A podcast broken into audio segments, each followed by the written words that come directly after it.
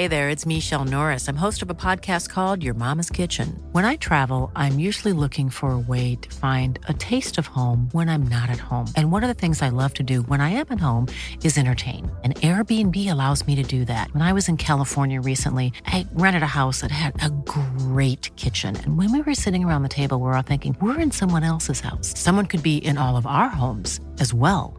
If you have a home, but you're not always at home, you have an Airbnb. Your home might be worth more than you think. Find out how much at airbnb.com/slash host.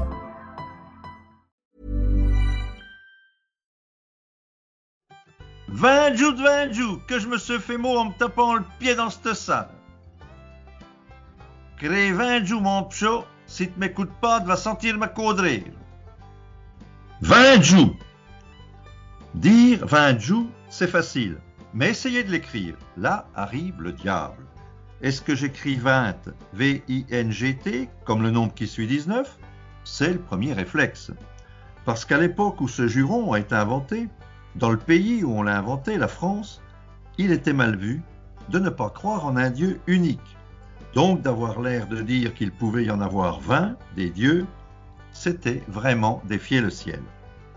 Mais on peut imaginer aussi d'écrire le vin devant Jou, non V-I-N-G-T, mais V-A-I-N, comme l'adjectif vin, qui veut dire nul, dépourvu de valeur, ce qui constitue aussi une belle insulte pour le Dieu auquel on accole le dit adjectif.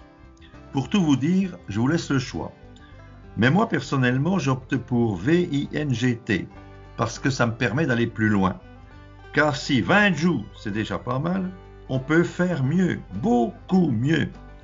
400 jours, 1000 jours, et même milliards de jours. 20 jours, crée 400 jours, mon ami, milliards de jours. Si tu veux pas avancer, tu vas recevoir des coups de trick. Crée 20, non.